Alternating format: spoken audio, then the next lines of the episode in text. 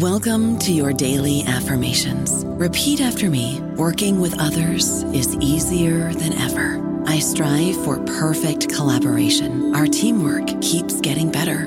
Yeah, affirmations are great, but Monday.com can really get you the teamwork you desire. Work together easily and share files, updates, data, and just about anything you want all in one platform. Affirm yes to start or tap the banner to go to Monday.com. Lucky Land slots, you can get lucky just about anywhere. This is your captain speaking. Uh, we've got clear runway and the weather's fine, but we're just going to circle up here a while and uh, get lucky. No, no, nothing like that. It's just these cash prizes add up quick. So I suggest you sit back, keep your tray table upright, and start getting lucky. Play for free at LuckyLandSlots.com. Are you feeling lucky? No purchase necessary. Void where prohibited by law. 18 plus terms and conditions apply. See website for details. Hello, everybody. This is Marshall Poe. I'm the editor of the New Books Network, and I'd like to tell you that we have a new and improved website. It has two new features that we think you'll love. One of them is a vastly improved search engine so that when you type in keywords, you'll get a bunch of episodes really quick. The other is the ability to create a listener account. And in that listener account, you can save episodes for later listening. So you can create a kind of listening list. We think these features are neat and we think you'll enjoy them. Please visit the site today. Welcome to the New Books Network. Hello, everyone, and welcome back to New Books Network. I'm Victoria Lupashko, your host, and today we are talking with Dr. Mitch Nyawalo about his most recent book, Teaching in Times of Crisis Applying Comparative Literature in the Classroom, published by Routledge in 2021. Hello, Dr. Nyawalo, and welcome to the New Books Network channel. Thank you for agreeing to talk to us today. Hello, uh, thank you so much for having me. Absolutely, and um, I'll get right into uh, into the interview, and um, you know, I'll ask you first, um, you know, just to to get to know you better and your work as well. I'll ask whether you could tell us more about how you came to this project, you know, about your intellectual path so far, and how you got interested in the connection between comparative literature and pedagogy. Well, uh, this actually started uh, a long time ago when I was still a graduate student uh, at, at Penn State University. And uh, uh, in the Department of, of Comparative Literature, to be more specific. And uh, what was interesting is at that time, as, as like many grad students, as new teachers, uh, me and uh, my friends, my fellow grad students in the department, often depended on each other to just share teaching strategies and, and, and talk about pedagogy and uh, one of the things that we noticed, because none of us wanted to really reinvent the wheel each and every time, and so we'd always have these meetings or these informal meetings in informal settings where we talk about what we did in the classroom, uh, what challenges we encountered, what are some of the opportunities and, and successes we had, and we'd basically uh, copy each other's strategies, and, and we discovered that re- that really worked uh, really well for us. But what really quickly uh, became evident out of these endeavors was that we constantly noticed that in order to really effectively engage with some of the prominent uh, challenges that emerge in the classroom, in the classroom, specifically while teaching world literature classes, uh, that we uh, constantly had to resort and to think through many of the major uh, theoretical debates in the field of comparative literature. Uh, and so, uh, whether it was uh, uh, as we would go to our graduate seminars and would read uh, texts about translation and, and, and the question of translation and, and debates about translation in world literature or the corpus of world literature, how do you define world literature and, and issues of circulation and so on and so forth. And uh, uh, problematic reading strategies when you're reading text uh, across national and cultural contexts and and and and and some of the issues uh, problematic issues that one had to sidestep. Uh, we noticed that in designing our syllabi uh, in teaching world literature to our students that we were in, in order to do that effectively we were actually incorporating not just incorporating uh, but we were really engaging. There was no way to sidestep many of the major debates in the field of comparative literature.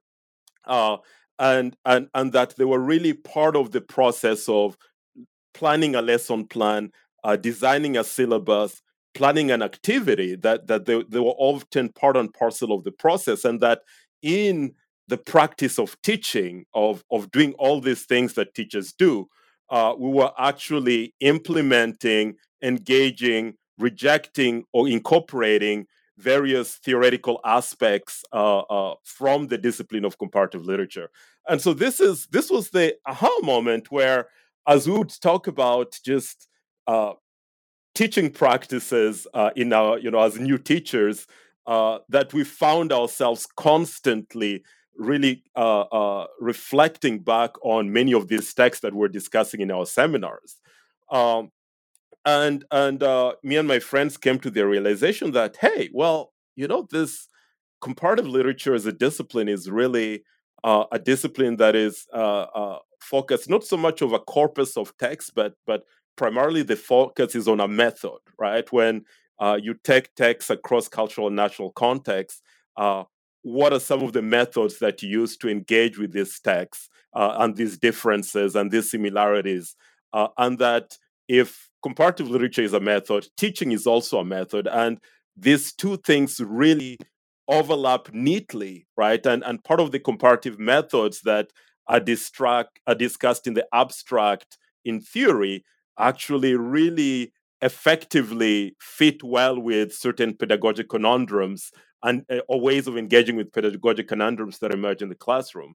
And so that's that's that's that's really what what got me me started and and one of the uh, my frustrations uh, has been uh, uh, sometimes me and my friends we attended various talks and, and conferences and uh, someone would, would talk about i don't know uh, franco moretti pascal casanova or damrosch or emily apter or edward said or any or judith butler any of the texts and, and, and scholars in the field or Ngugi wa Thiong'o and we would uh, uh, one of us would uh, at some point bring up pedagogy and would say well this is interesting. Um, uh, you know i think this question that you've asked uh, in this talk uh, really is really relevant or can be discussed or can be solved in a much more engaging way by thinking about it in pedagogic terms and very often the response was uh, uh, either the person was startled or the response would be, oh, well, we know we are all great teachers. Uh, and then kind of like bracket off the question and and and and go back to kind of like re- discussing it in in in uh, in ways that never incorporated pedagogy. It's it's pedagogy was that uh, that thing that people discussed. You know, you, of course, you'd had workshops about here's how to design a syllabus, here learning outcomes, but somehow there was this hesitancy to recognize that even as a, a, more, a method for conducting research, uh, that the classroom would really offer uh, fruitful insights in order, as a way of theorizing the very discipline and engaging with theories about the discipline of comparative literature. Uh, so that's uh, that was uh, that's where that's where the project really started for me. Yeah. That's fascinating. And um, I also think that, you know, to just add to, to what you're saying earlier, I think the graduate um, programs and class, right, the classroom itself um, lends itself to being this almost like a laboratory, right, where people come from all over the world and have all these perceptions, right, and then come to comparative literature. And using that, the method you're describing can actually be way more fruitful than just, you know, following the the more beaten path, I guess, more more walked on path of uh, you know just you read the text and then you just talk about it and that's pretty much it, right? So I think the um, the multiple perspective and the comparison itself and the broadness that comparative literature can offer um, are are things that we all should engage with more. I think, um, and I'm only speaking from my own perspective, so. Um, Right. So um the book it's it's amazing. It was so uh so useful to me, I think. And um absolutely. And you know, it's it's uh, comprised of the introduction, six memos and the conclusions. And one very, very interesting and exciting thing to me was that instead of chapters, we have memos here. And I would like to invite you to tell us more about this choice and the meaning for the book, but also for the argument itself. Yes. Uh, so I, I was, as I was kind of thinking about this project, uh, and the project really came to into fruition. So as I said, it started in graduate school, but uh, you know, kind of like the first written text in this project was really uh, when I was first hired as as uh, as an assistant professor at Shawnee State University, and that was my kind of like my first job out out of grad school. Um, and uh, as I was thinking about this project, uh, it and and and what it would mean to uh, think about research and scholarship uh, through the performance of pedagogy, it, it occurred to me that I also had to think about questions of form. Uh, what what form will the book take? And and how can i experiment performatively with the form in order to kind of like maybe engage with this this different way of thinking about research? And that is where uh, the memo came into being uh, and uh, the memo obviously is is really influenced by uh, Al-Qadir's book, uh, uh, uh, Memos from the Besieged City, uh, where he basically talks about the memo and defines the memo as uh, a way of not only capturing things that have been done in the past or something, you know, to, to recall something that has happened in the past, but also that act of recalling has an ever present relationship with the present, right? Or has a constant relationship with the present, uh, a dynamic relationship with the present uh, uh, and the future as well. And so, as I was thinking about kind of uh, this new question of, of, of, of formatting the book uh, or this project, uh, I it, it it, it, quickly became evident that first and foremost, if I'm going to talk about pedagogy uh, and and in the classroom, I have to uh, include my own subjectivity and my own position. So that has to be, uh, you know, it can I can't just talk about it in the abstract. I have to talk about my own lived experience as a black body in the classroom, right? And, and not just as a black body, but as, a, as a black body who is an immigrant, right? Who uh, is also kind of like uh, marked uh, by by what some students may recognize as an accent, right? Uh, and and and so you know, so so I have to incorporate my otherness in the classroom, uh, as well as the diversity and the diverse composition of students.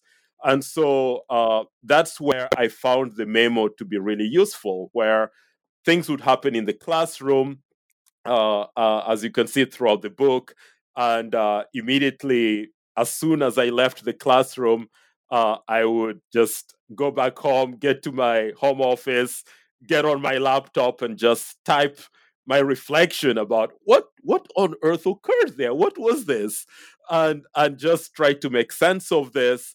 Uh, and then return the next day, use comparative methods in order to attempt to engage with what was happening. Or even as I was, even before the class started, I was designing my syllabus.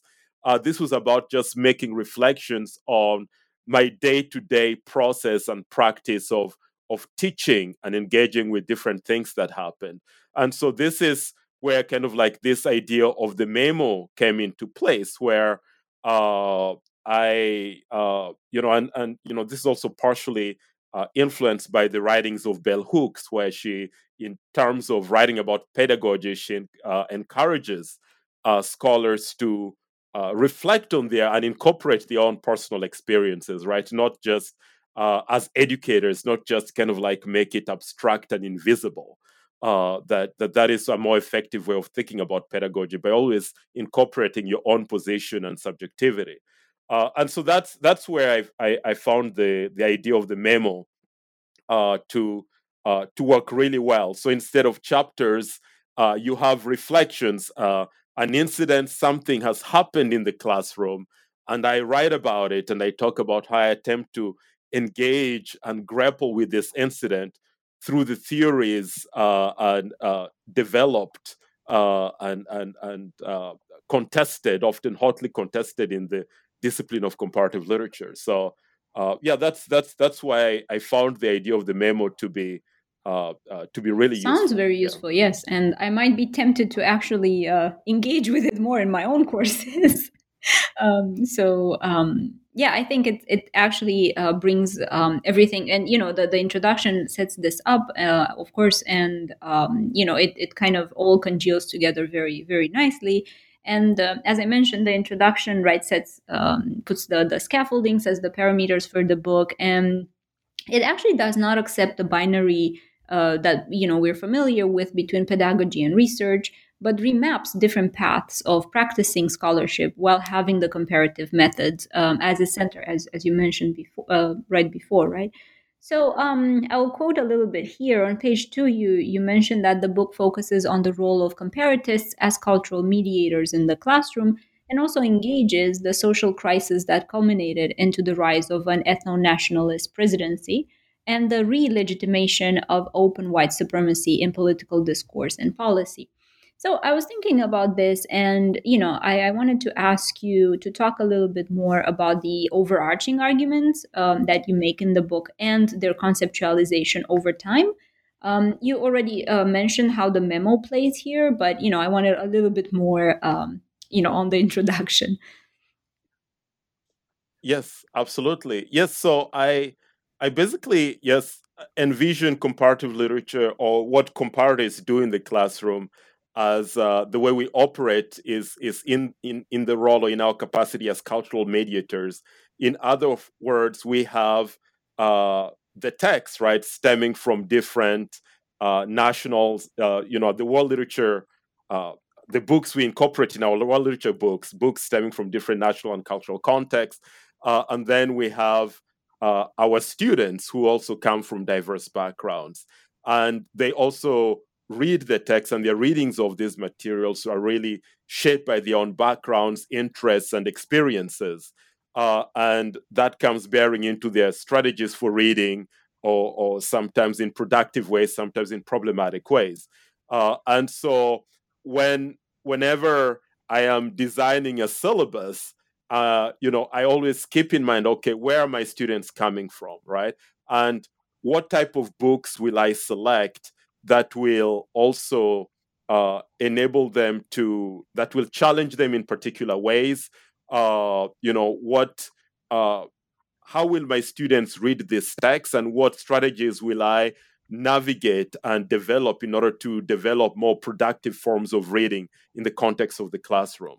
Uh, and so, yes, uh, you know, I, in that sense, I'm a cultural mediator between the text coming from all these national and cultural contexts and my students also from diverse backgrounds. And I'm basically, uh, it is kind of like the classroom is the third space of comparison, right? That space that enables enables this interaction between students, teachers, and text, uh, and me, uh, you know, basically setting things up in order to have uh, or mediating things in order to have a much more fruitful and and uh, uh, fruitful discussion.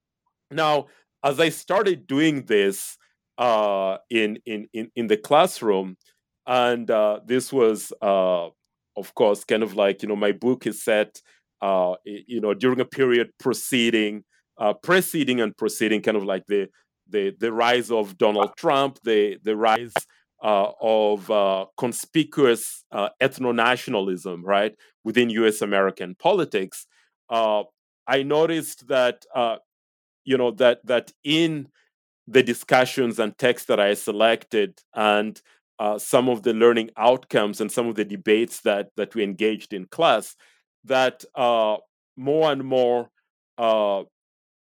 many of those sections and my my role as a cultural mediator uh, really became increasingly shaped through uh, the cultural politics of the time. Uh, where, of course, you know, when you're living at a time when uh, immigrants are scapegoated, and and I am an immigrant myself, and uh, you are teaching works about diversity, about uh, cultural differences, about empire, about colonialism, about violence uh, uh, across uh, n- not just within one country but across national boundaries uh, about race and racism and, and gender and so on and so forth uh, that inherently you're also, I think, speaking to, and sometimes in very direct ways speaking to some of the things and some of the issues that students have to tackle outside of the classroom. And indeed, students come to your class with uh, certain apprehensions, expectations that are informed by the political times. And so, you know, the, the classroom was not just this hermetically sealed room, right, where you could just do a comparative analysis for the sake of a comparative analysis, right?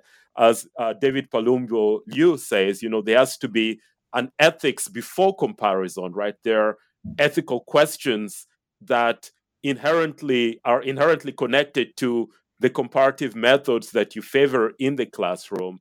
And and those ethical questions that are about yes social justice equality fairness diversity and so on and so forth. And uh, uh, and and so yeah uh, and and so i found that it is it was often through my classes that uh, i was also able to engage with uh, me and my students were able to engage with many of the debates and many of the topics and issues uh, that uh, really permeated our uh, contemporary political culture. That's very, um, you know, very useful in a in a sense. I mean, if I may use the word useful, but um, it's also, um, you know, keeping in touch with with our own contexts and you know our own histories, right? Whether as students or as professors or you know as as mediators, as you mentioned, and it it does bring the the significance of our time and the time past in building some sort of future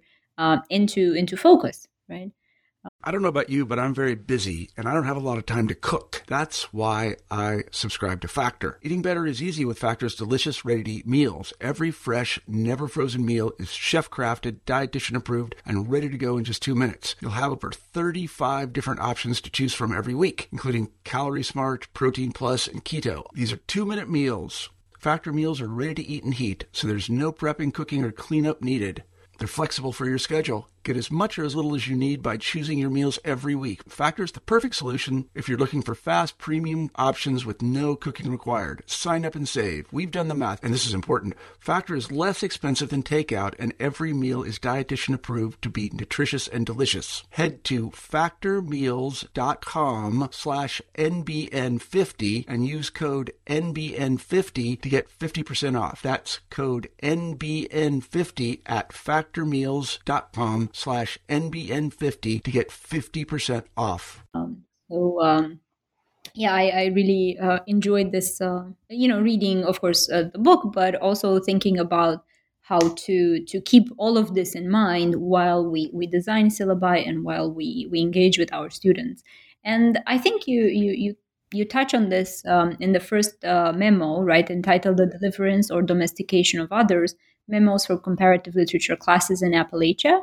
And um, you conceive the, the world literature classroom as delivery systems that bring a plethora of uh, cultural words, uh, worlds in contact with students, right? On, page 10, you mentioned that. And if I may continue the metaphor here, I would like to hear a little bit more about the intellectual and physical, right, infrastructure that is present or needed for world, class, uh, world literature classrooms to function as delivery systems.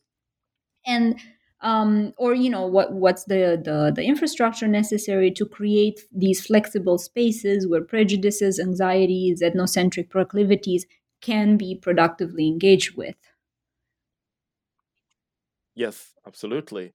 Yes and and what is what has also always been interesting to me and what part of kind of like also shaped this this first chapter is uh, there is that right very famous uh, David Damrosch definition of world literature, right? What is world what what counts as world literature? Well, world literature is a text that circulates beyond its culture of origin. And and kind of like this this uh this idea of circulation has really become foundational, right, in defining what counts as world literature. And what I always found fascinating is that that, that concept of circula- circulation uh, was seldom extended to uh, the classroom, right? In other words, the classroom as as part of that delivery network, right, uh, where books circulate, right, from are translated across cultural contexts, and they are delivered. You know, kind of like the class. They find their way into this kind of space, which is the classroom, right? So if we took, look at kind of like circulation and these delivery networks, the, the classroom becomes you know part of that that space of circulation, right? It is a delivery network where uh, the lives and worlds and cultures of others uh, across national contexts are delivered to us uh, in the forms of, of books and testimonies and films and, and, and, and graphic novels and so on and so forth. Um, and and uh, so that's uh, so that's basically what what what started, uh, of course, influencing this this this very chapter. And as of course, as we begin to envision the classroom as a delivery network, then we have to look at uh, what uh, you know, kind of like the, the the types of bodies or objects that get to be delivered in this network, and so we can think of not just books and stories and films uh, that, that that are delivered in this network, but also uh, faculty. Right, many of us were not born in the United States or in North America, uh, a lot of us are born uh, in in many, you know, born in Kenya. I've lived in other places. Uh, you have many comparative literature faculty who come from very diverse backgrounds, and so you have this delivery network, right, of faculty uh, stemming right from different regions in the world and finding their place uh, in this North American classroom. And then, of course, it's a delivery network also composed of both uh, domestic students, right, either in state or across various states in the country, uh, who are delivered through us through the system, uh, the economics and uh, and cultural system of higher education, uh, and then of course you have international students similarly, right, uh, who are delivered to us, and and so you you have this kind of like interconnected delivery network that encapsulates uh, yes, the books stemming from different cultural contexts, you know, uh, delivered in translation very often, right? Uh, translation enables this process of delivery. Uh, you know, the faculty and the students, and and uh, the in in in the that classroom, right? There's all there's the encounter between all these all these kind of like bodies and people, right? Domestic students, international students, in state students, out of state students, uh, uh, faculty coming from diverse backgrounds. Uh, and uh, they're, they're uh, basically navigating this space, right? And as uh, very often what happens is as students, let's say, begin to tackle a given text, a work of literature, uh, uh, they read it, of course, as I've said, through their own experiences, through their own backgrounds. Uh, and as often happens, as students also uh, project their own prejudices, their own biases onto the works of literature that they read.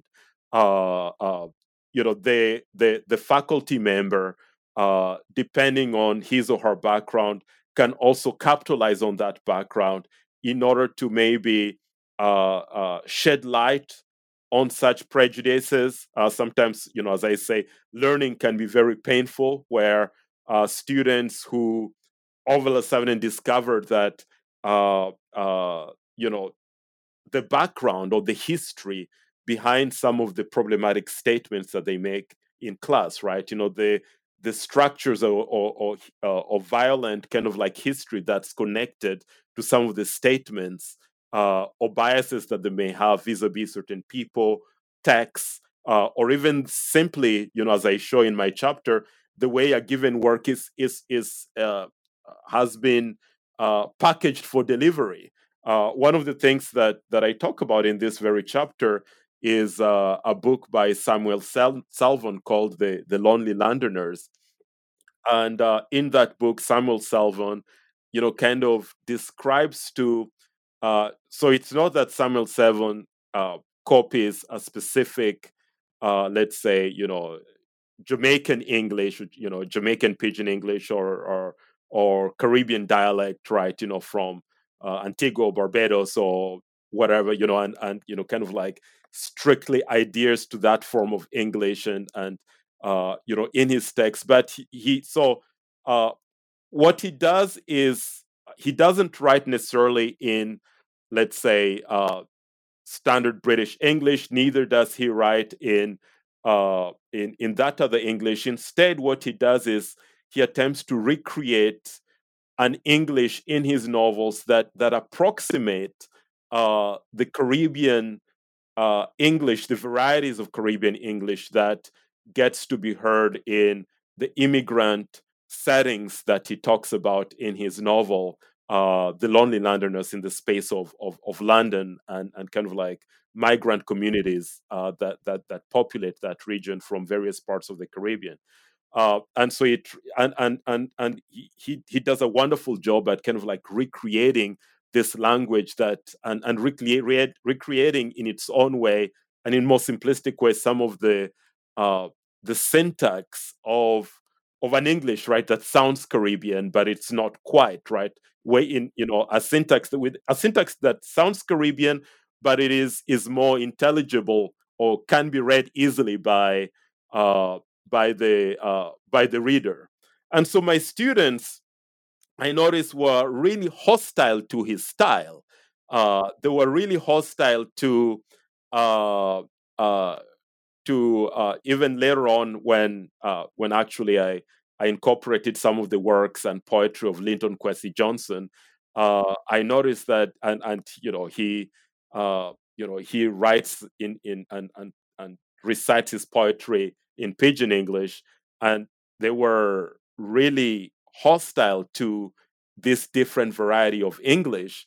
And I realized that, oh, yes, of course, this is, uh, you know, obviously part of what we talk about in world literature and the, the influence of translation as an act of domestication, right? You know, that there is a process of flattening out stylistic differences. Uh, I mean, this doesn't always, obviously, some of the best tr- translators do a wonderful job at, at, at recreating, right, you know, uh, in a different ways, in, uh, uh you know some of the cultural differences in the into the target language in very innovative ways uh, but in some sometimes there is a, a, an effect of flattening out right where uh, a text uh, was it Spivak who talks about when uh, uh, uh, a woman writing from Palestine and someone writing from let's say an aboriginal let's say you know let's say writing from Australia all st- you know or you know or let's say someone writing from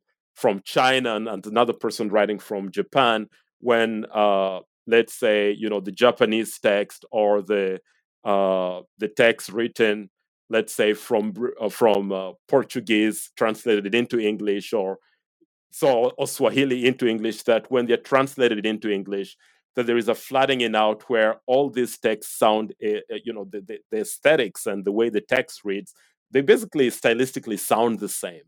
Uh, and students had gotten used to this this stylistic similarities, and so when they read Samuel Selvon's work uh, and they read this stylistic difference, and and they read it in in in this different patois, uh, they many of them were outraged. They were disturbed. Uh, some of them uh, made very problematic comments about the style. They they they really objected to it in very strong ways. And I realized, oh well, yeah, this text had, had been packaged, you know, right? This is circulation, right? And translation circulation. Uh, this text had been uh, packaged for delivery in a certain way that was some of the texts that they had read in translation in ways that were acceptable to them. But when they once once they encountered a style uh, where the, the, the encounter with difference was not just in the content, right? So they were comfortable with, oh yeah, this cultural content is wonderful, and I love, you know, discovering other cultures. But when that difference also emerged in in the style of how something is writing, they were much more hostile to it. Uh, and and you know, so the you know difference in terms of form uh, was something that they uh, had a bigger issue with than difference in terms of content. And so I found that interesting. Uh, and so this is uh, something that I discuss, uh, you know, in uh, when we talk about delivery networks and deliverance uh, of texts and bodies. There's, you know, and we talk about the subject position of students and uh, how texts are translated and, and how texts are, are packaged within these delivery networks, uh, you encounter uh, you know such interesting conundrums so that, that occur in the space of the classroom. And it is my job at that point as a cultural mediator to enable my students to begin to reflect on their reactions and, uh, and also analyze their reactions, especially in the space of a world literature class, and, and, and use that to uh, specifically uh, talk about what's happening here, right? What what do their reactions epitomize? Uh, so that's uh, you know, so that's uh, that's that, that's how I I came to think about and, and engage with that particular. That's great, chapter. and you know, as you're you're mentioning um, all of these details, I also realized that it's so important um, in most situations, um, and particularly in the classroom, to uh, have this question in mind, right? What are we reacting to, or why do we feel irritated to, uh, you know, by or about a specific um, text, or you know, what is it that uh, we're not attuned to, or you know, the the if the packaging is different, then you know. Um, what what reactions can we can we see and i think this the stopping and reflecting also comes with a type of, of analysis and a type of reading that slows a bit down and you know actually engages with with everything happening um, in the classroom and you know in different situations um, that in um, you know from my point of view is very uh, productive um, once you get out of the classroom or you get out of the said situation or or so on um, and um, you you know the, the, this idea as the introduction and the first memo right put put up the the the stakes of the book in the second uh, memo we we get into even more details and um, you use a very mm-hmm. interesting mm-hmm. word um, in the title right syllabus syllabusing yes, um, yes. Right. So syllabusing, maybe uh, ma- mapping Appalachian text onto a world literature curriculum, and here you you directly point to the setting, right? The Appalachian setting uh, of your classes, and um, right the, the, direct and comparative incorporation into world literature curriculum while paying close attention to the texts, right? And here we we largely define um, you know the text um, and their circulation. So here I was very curious about the methods through which uh, this type of uh, syllabusing, I really love the word, uh, encouraged, right, the incorporation mentioned earlier, um, and also, right, about more more examples, uh, if you could give us some.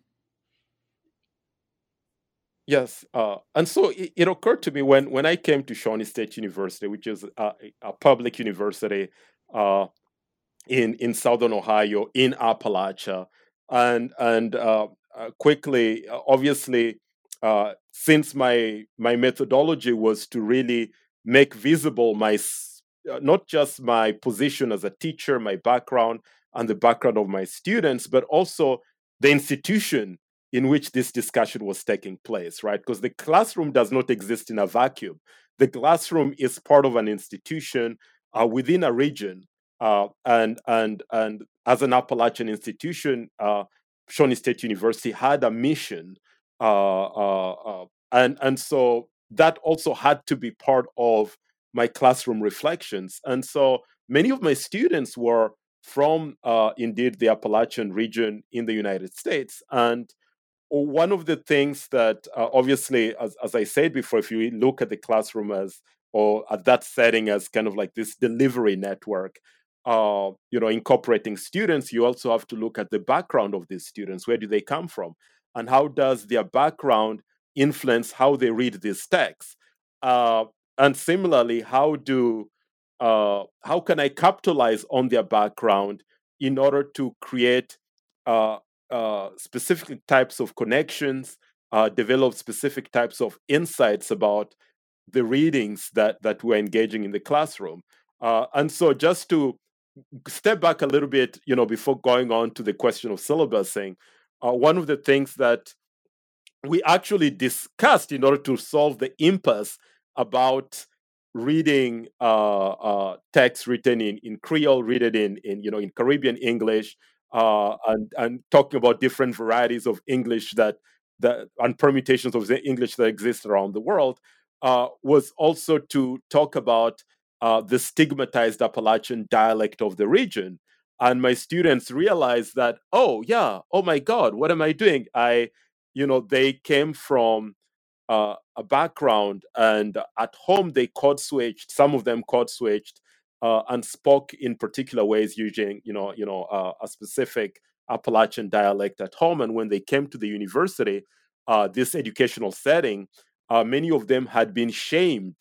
Uh, interesting, even in an Appalachian context, but have been made to feel ashamed about some of the ways in which they spoke at home, right?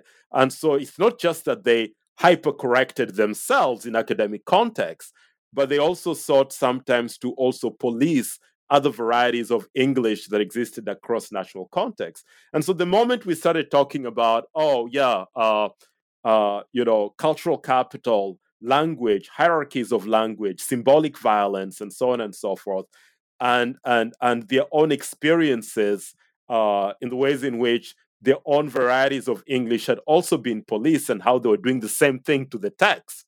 Uh, then it became a fantastic discussion. Uh, and that discussion was had because I was able to capitalize on their own Appalachian background. And so similarly, it occurred to me that, oh, well, you know, this is uh, this background and this, this space of Appalachia is something uh, that, that needs to become important, at least the cornerstone of this project if it has to work effectively. Uh, and so this is where uh, kind of like the notion of syllabusing uh, comes into play uh, because I think, uh, you know, when we think about designing kind of like a syllabus, therefore, as as uh, as a theoretical exercise as, as part of the ways of engaging with theories emerging from the discipline of comparative literature where uh, you know, if you know, as a comparatist, uh, I am in the context of the classroom, and my students come from Appalachia, and I'm designing a world literature syllabus, and I want to include Appalachian uh, comparative analysis, right, uh, or points of comparison between certain elements in Appalachia and certain things discussed in texts, uh, you know, in let's say Ngugi wa Thiong'o's work and and so on and so forth. What are uh, some of the ways of of comparing of of engaging with you know between Appalachia and all these other national and cultural contexts, right? How do I create a conversation uh, that navigates the space, the Appalachian space in which students find themselves in, and these other texts, right?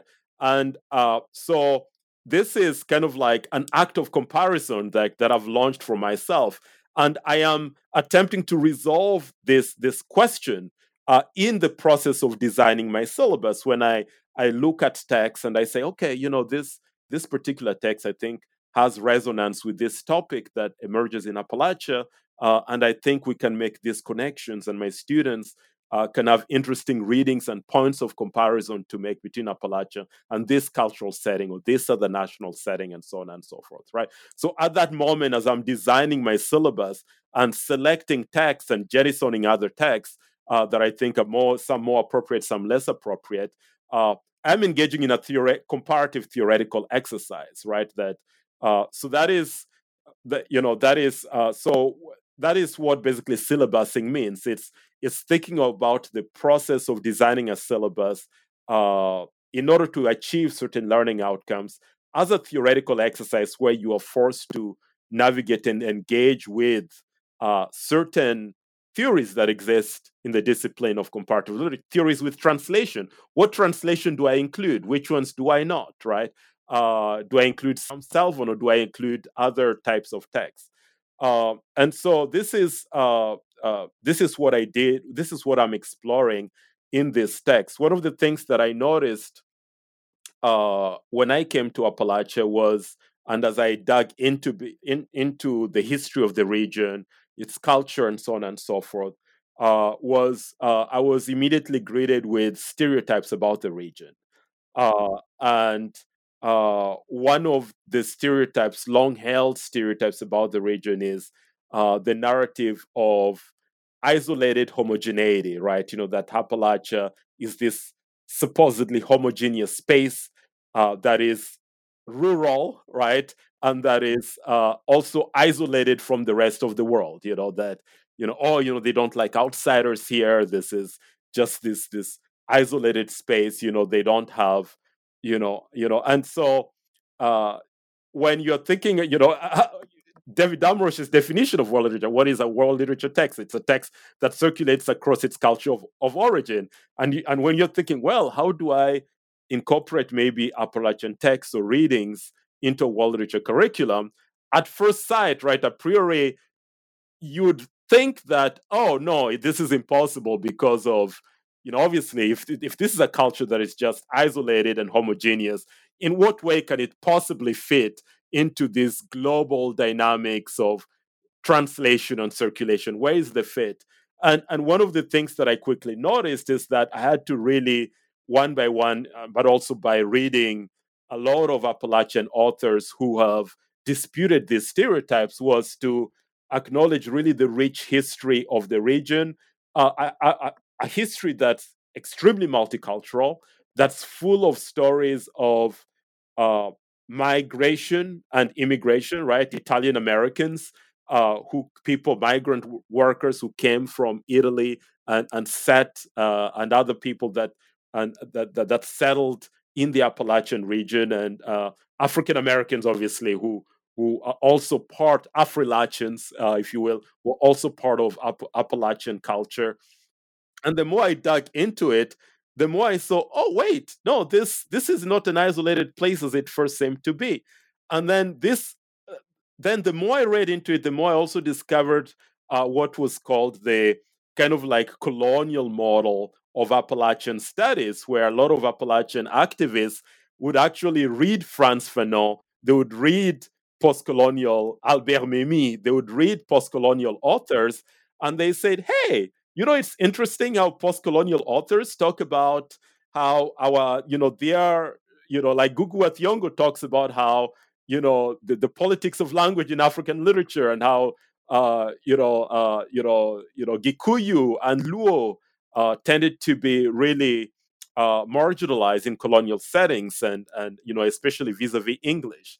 Uh, and they would say, "Hey, it's interesting. You know, the same thing happened in educational settings in Appalachia or they would say they would talk about Appalachia as an internal periphery or internal colony of the United States, or they would say, hey, you know, we are also being exploited for our national resource for our natural resources, coals and other resources. And you know, the places that are the most exploited, right? Think about, you know, subten regions of West Virginia, that the most exploited for coal are also the most impoverished, right? Uh, so it's not like that wealth stays, but it actually uh, you know, the, the people benefiting from it uh, are not the people living in the direct vicinity, right, of those coal mines, right? Uh, it those are not the people really benefiting, uh, you know, from that the, the rich extraction of those natural resources. And they said, hey, there, there's something. It's not the same thing, but there's a way we can identify with post-colonial authors uh, who talk about exploitation of natural resources and so on and so forth, right? And so to me, I, I was saying, hey, you know what? When we talk about influence and circulation, the works of Ngugi of of of Fanon and Albert Memmi and other post-colonial authors, they traveled within Appalachia and they influenced Appalachian activists who decided to make sense of their own realities, right? And and so this is how I kind of like incorporated it within uh, as I was syllabusing my syllabus, right? You know, creating, saying, okay, how do I connect my students' background to some of these texts? Uh, how do, do I make interesting comp- comparative connections?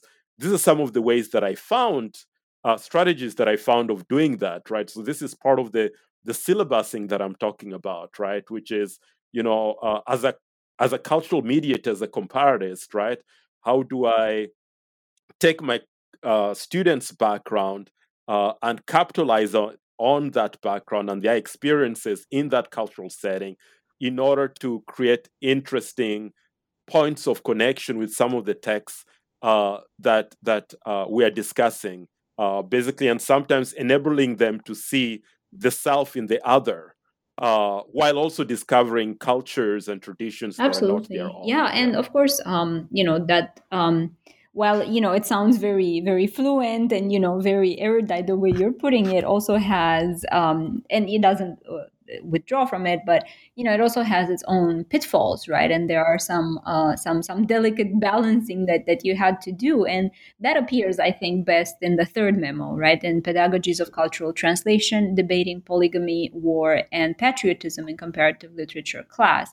So i think here you he actually walk us through a very uh, delicate, a very sensitive road, and you know you, you provide pedagogical strategies for avoiding or working through these um, pitfalls of homo- homogenizing reading practices. Um, and you know you, you mentioned this before, uh, and also you know there's some sort of pendulation that happens between assimilating foreign works in ways that would erase right the traces right through translation sometimes that erase uh, the traces of their differences uh, and on the other hand, exoticizing their otherness um, in a fashion that would make them even in, you know incomparable or incommensurable or you know.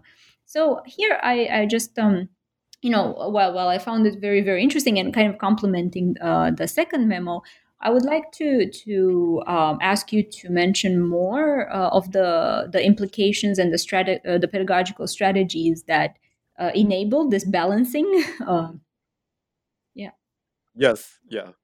Yes, absolutely. Uh, you're right. So yes, there is a a, a subtle uh, and and really delicate balancing that one has to do between uh, you want to enable students to to be able to compare, right, and to, to sometimes see themselves in the other, uh, but also you don't want kind of like all uh, works in, in in you know that they study to just be assimilated, uh, you know, kind of like within uh, you know what they are familiar with right? Where everything becomes about the students and themselves and their own realities right?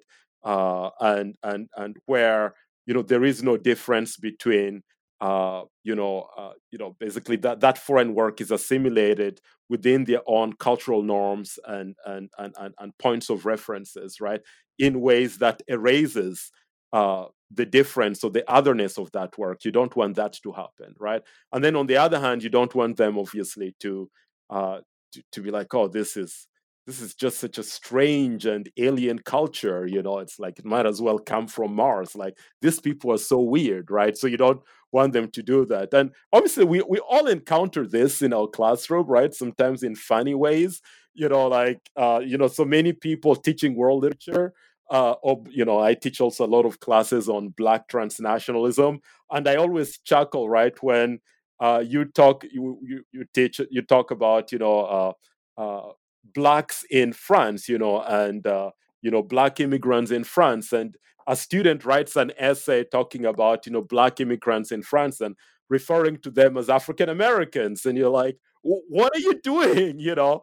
Or you know, or reading Césaire, and you know, or or reading, you know, Ngugi wa Thiong'o and referring to Ngugi, you know, wa Thiong'o or or a Kenyan author uh, who is, you know, you know, not from the United States. You know, Ngugi is more complicated in terms, you know, he's yes, he lives in the United States, but other authors stemming from black authors stemming from different uh, uh, national and cultural context and they take kind of like this term that's very US American specific and then they're like oh yeah that author from Kenya Meja Mwangi and you know that African American author like Meja Mwangi is like Meja Mwangi is no he's he's he's Kenyan no he's uh he's not American, you know.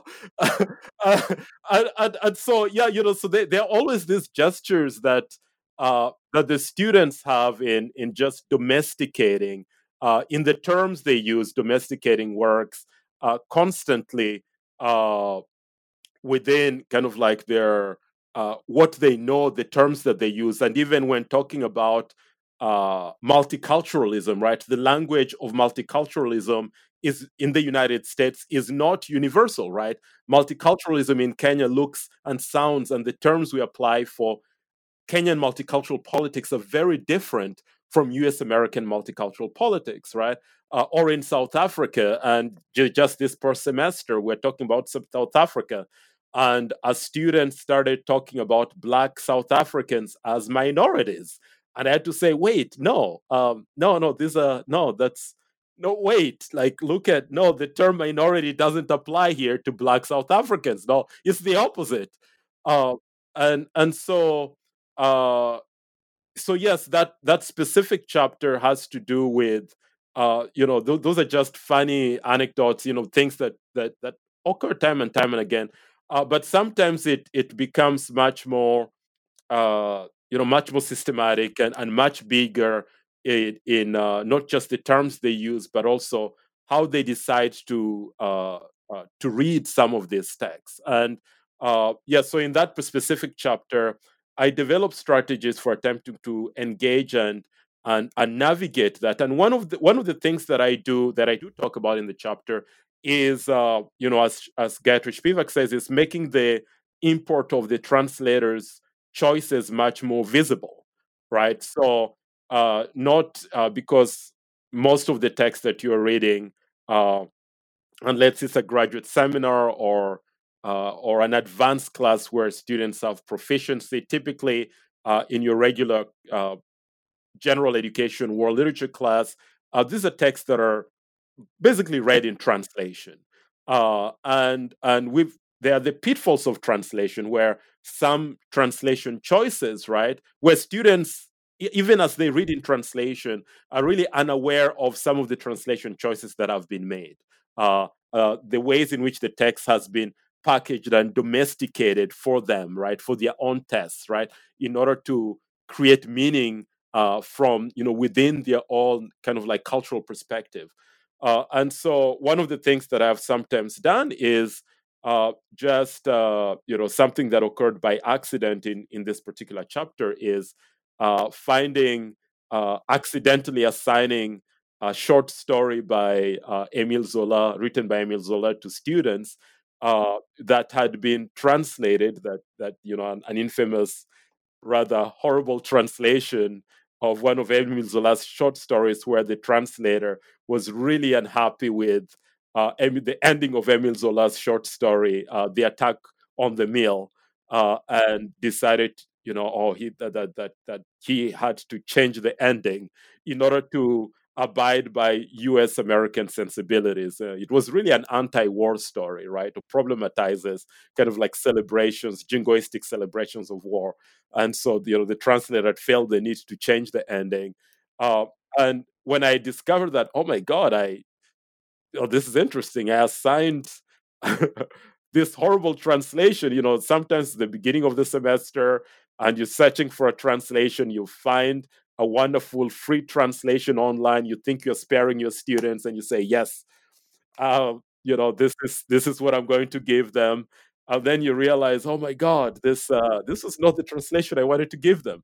Uh, but instead of telling them, "Oh no, don't read this. Read a different translation," I saw this as an opportunity specifically to make translation more visible. Hey, let's talk about this translation. Uh, I, I have done this in other settings. Uh, for example, uh, when talking about uh, the 1001 Nights, uh, with its uh, so many translations available for that. and there's, there's, you know, Borges has written this essay about, right, the translation of the 1001 Nights, where he talks about just the interesting, he gives an interesting analysis of, of the cultural politics of these different translations. Uh, but I, I have often uh, given my students different translations of those similar stories, and sometimes would just set the stories side by side and just look at a given passage, a paragraph, right? Sometimes a page within those stories, and just close read kind of like the different translation choices that that uh, that that that have been made uh, you know the different iterations right you know that that that that that, that emerge from that text. So you know uh, that's that's one way of you know making the import of the translation choice uh, of the import of the translator and the tra- and translation choices more visible. Uh, just uh, you know assigning students you know different iterations of the same text and saying okay let's uh, you know, uh, what what are some of these differences, and and how do we explain them, right? And and uh, translation is never neutral, right? So what are some of the politics of this type of translation versus this and that other one. Uh, and and uh, I think that enables them to become much more acutely aware a of how uh, you know text gets to be domesticated for them that how translation is not neutral uh, uh, but also how how them as readers right uh, how the texts are packaged for them and how you know what are the ethics of then you know reading particular types of translations uh, you know what is the, what are their responsibilities as readers right uh, in terms of the, the, the translations that they select, uh, uh, and and and uh, you know and and the awareness of of the translator, right? The translator at that point becomes much more visible. Uh, so that's uh, uh, you know that's you know that that way they don't you know they're constantly aware of the difference you know by highlighting issues of translation they're con- constantly aware of of of the the difference, the processes through which that text is domesticated for mm. them. Yeah. So yeah, yeah, absolutely. And I think this is a very important uh, point, um, specifically when we're teaching world literature and you know when even you know in, in, in different settings in north america right we're teaching chinese literature brazilian literature and so on um, right the the accessibility that we get through translation or not right it's it's an important topic to to bring to bring up and discuss with with all students um, and I think we, we continue uh, with with this idea of, of designing and picking designing syllabi and, and picking uh, texts um, but uh, with, with a little bit of difference, right? In the fourth memo, um, uh, we're back to syllabusing, right? But mapping Appalachian uh, queer texts into a comparative literature curriculum. And and here you, you make the case for the inclusion of Appalachian spaces and realities into comparative literature classes, but by reading in tandem um, uh, queer anti-urban responses from Appalachia to, um, and then comparing these and reading them in tandem with metronormative depiction of uh, uh, LGBTQ spaces and methods employed by Kenyan artists uh, and activists to substantiate their position against neo-colonial depictions of queer spaces and people on the African content, continent. So uh, here, um, I was particularly interested, um, you know, in the the challenges when working on this type of curriculum, and how does the work presented in in the fourth memo reinforces the book's proposal for comparative uh, literature discipline itself. Yes, uh, and so uh, yes, keeping with the the Appalachian, uh, you know, setting of the classroom. Uh, I was regularly teaching a, a class titled Comparative uh, Queer Theory and, and, and Literature uh, during my years at Shawnee State University. And once again, uh, uh, I, I, had many LGBTQ students in my class, and, and, and, stu- and many of them from the Appalachian region. Uh, and one of the things that I wanted to do, as I was in the habit of doing, was to also, as they were reading queer texts uh, across national and cultural contexts uh, to enable them to make points of comparison uh, with also queer texts written by Appalachian authors. And, and I quickly uh, obviously found uh, some interesting similarities uh, as I was looking at, let's say, this Kenyan queer text called uh, Stories of Our Lives. It was actually first uh, uh, a book, then it was made into a movie. And it's it's basically a collection of stories by uh, uh, of of basically queer queer folk in Kenya, who it, it was an attempt to make them much more visible and to document the the heterogeneity of the queer experience in Kenya. And uh, as I was uh, looking at at uh, the interviews uh, by the authors and the members of the Nest Collective, uh, uh, the Nest Collective, which is the group that basically is behind this project, one of the things that I noticed was they were complaining as they became much more famous and as their work acquired this not just domestic but international recognition in its ability to uh, document the multiplicity of LGBTQ experiences in Kenya. Uh, one of the uh, things that they would be constantly asked was, "Oh, well, you know, are you, you know, where are you based? You know, are you are you still based in Nairobi? Are you based in Kenya? And, and and and they would say, yes, I'm based in Kenya. And, and you know, they they very often uh, they would think, why why are you returning to that country? Why do you live there? Right? Don't you just want to escape and live in North America? You know, why are you going back to that quote unquote backward place? Right? Was the subtext of some of those questions, right? Uh, why why do you you know why you know you know okay fine you know it's okay for you to talk about queer existence and its multiplicities in Kenya, but we assume that you know there's no hope for you. You know, you're just so marginalized there. You know why? You know, you know, just come and you know and and and live in in in Western Europe or just come and live in North America. And uh, there was uh, the more I dug into it, the more I realized that there was increasingly this narrative uh, where uh, queer communities uh, in Kenya and in other parts of the African continent were mostly seen as victims waiting to be saved uh, by their more enlightened Anglo-Euro, uh, you know, Euro-North American or Western European counterparts, right? Uh, and uh, they could only exist in their eyes as victims, not as people who lived in challenging situations, right?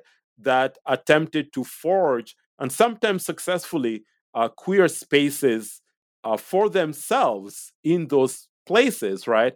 And who attempted to to challenge uh, discourses of homophobia and heteronationalism, right? That that permeated their own local context. In other other, other words, they they they attempted to actualize some sense of agency and and fight back and create spaces uh, for themselves.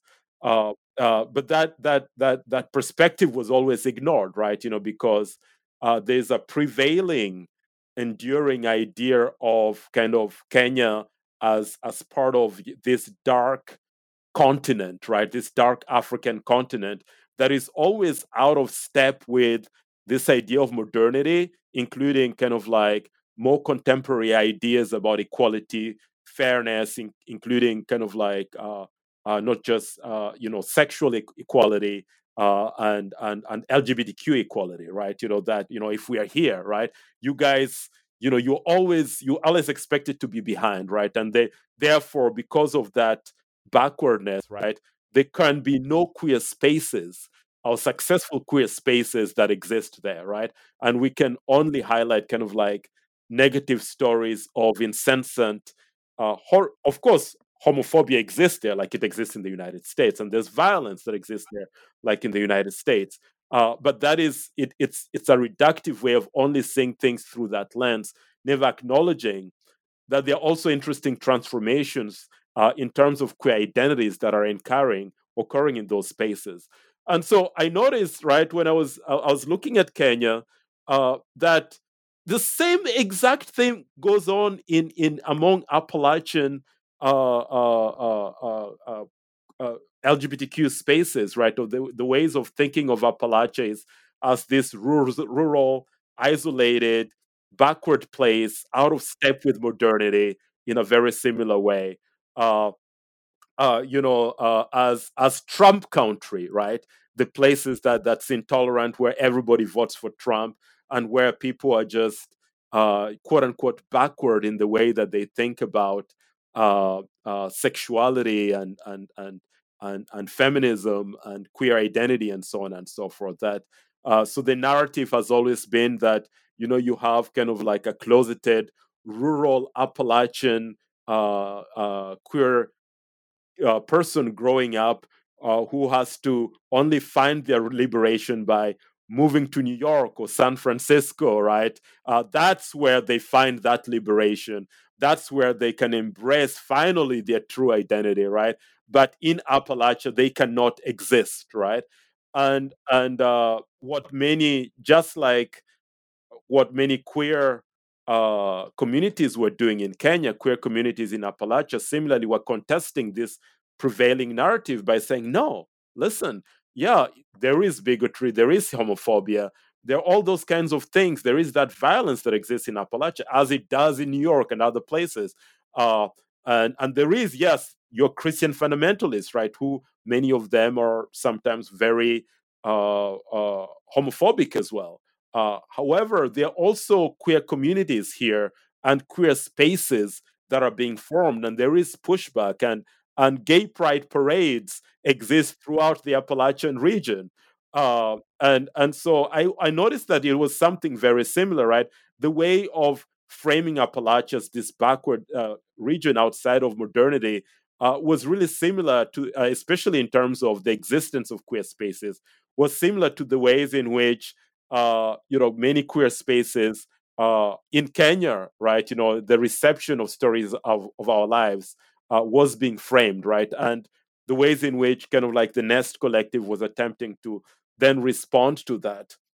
Uh, and so, yes, so once again, i was using uh, uh, this idea of syllabusing in order to uh, incorporate theories of queer anti-urbanism, right? That that many queer scholars and activists in Appalachia have used as a way to make their spaces much more visible and connecting it with uh, queer uh, post-colonialism, right? You know that is used with many uh, activists on the African continent, specifically in Kenya, in this example, uh, and and comparing them side by side and relating them to one another uh, in ways that really uh, many of my Appalachian students uh, uh, found great. to be exciting. That's that's that is very exciting, and um, you know, speaking speaking of that, we're we're getting to the fifth memo, which was my favorite uh, memo so far. Um, you know, uh, for many reasons, but you know, uh, called "Monstrous Encounters in Outer Space: A Pedagogic Analysis of Star Trek's Racial Politics from a Comparative Perspective."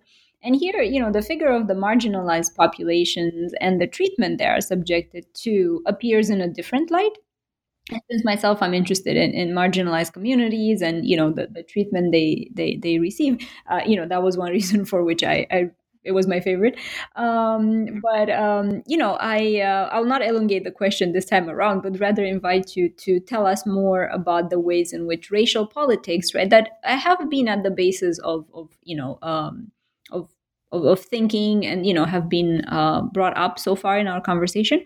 Um, but the, the, the ways in which radical, uh, racial politics can be productively engaged from a comparative vantage point in the classroom. Yes, absolutely. Uh, I, uh, I, I, the the idea for this class, which found my way in its way in, in, in one of my memos, uh, stemmed from the uh, the realization that uh, some of my honor students were Trekkies and and and loved Star Trek. Um, and and I'm a Trekkie myself, and I thought, well, what? this is perfect. An entire semester of talking about Star Trek, uh, and so of course I, I, I decided I would I would I would I would, I would create a, a, a Star Trek class. But I am also first and foremost a comparatist. So uh, my way of studying Star Trek was from uh, a comparative uh, uh, a comparative literature perspective. And uh, and at the time that I was designing this class, uh, this was immediately in the aftermath of the 2016 presidential election, and there was also people had woken up just shell shocked uh, uh, uh, many of my students came in class crying. Uh, I remember in the aftermath of the election, uh, there was uh, this really enduring uh, sense of of despair, and then what followed in the aftermath with uh, the Muslim ban and so on and so forth. Uh, and as I was, all these things were going on as I was desi- designing the syllabus for my Star Trek class. And I said, well, you, what I'm going to do is uh, I am going to use Star Trek in order to respond to these times, in order to allow my students and enable us to make sense of these times and and and to uh, because for them it was this sense of despair and and and danger was quite new right? You know they, they always knew that these uh, ethno-nationalist forces always existed in their country but at least for many of them, there was this deceptive idea of or narrative of progress, right? Oh, yes, we had the civil rights, and then we had you know Stonewall, and then you know, and you know, and we have this kind of like uh, momentum, this arc of justice, right? And where everything becomes better and better and better, and we are never going to go back, right? And sure, we don't live in a perfect place, but you know, things uh, always get better, right? You know, and obviously we know that that's not how history functions, and you know, and uh, anyone who you know studies the, you know the, the, Civil War and Reconstruction and and post Reconstruction and you know uh, knows that no no that's uh, that's that's not how things have often played in this country.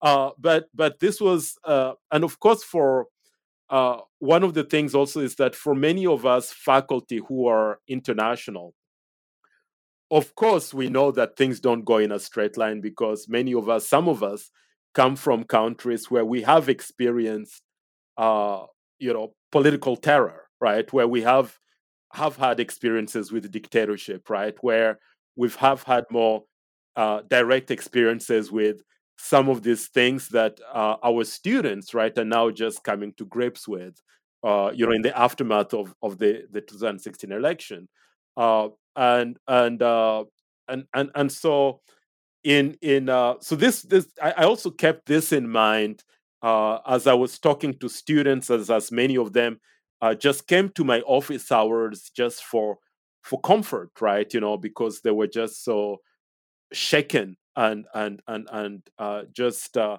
needed to talk through what was happening. Uh, and so I kept this in mind as I was designing uh, this uh, this syllabus. Now, of course, uh, uh, we know kind of like the premise of of, of Star Trek, right? Uh, I decided just for the sake of, I mean, this was a hard choice. What what what Star Trek do I use? And this is one semester it is impossible to incorporate uh, uh, Deep Space Nine, The Next Generation, Star Trek Voyager, all the iterations of Star Trek with all their interesting dimensions. You know, I, I had, I think, for the sake of the course, I had to choose one Star Trek. Uh, and so I said, okay, uh, uh, I'll. It, it's like choosing your favorite child. Okay, now I, I, I will. I will choose the next generation uh, uh, you know, and uh, and just focus on the next generation, just for uh, you know, for the sake of of ease, right? You know, of manageability about how much my student, how much Star Trek can my students watch in a semester.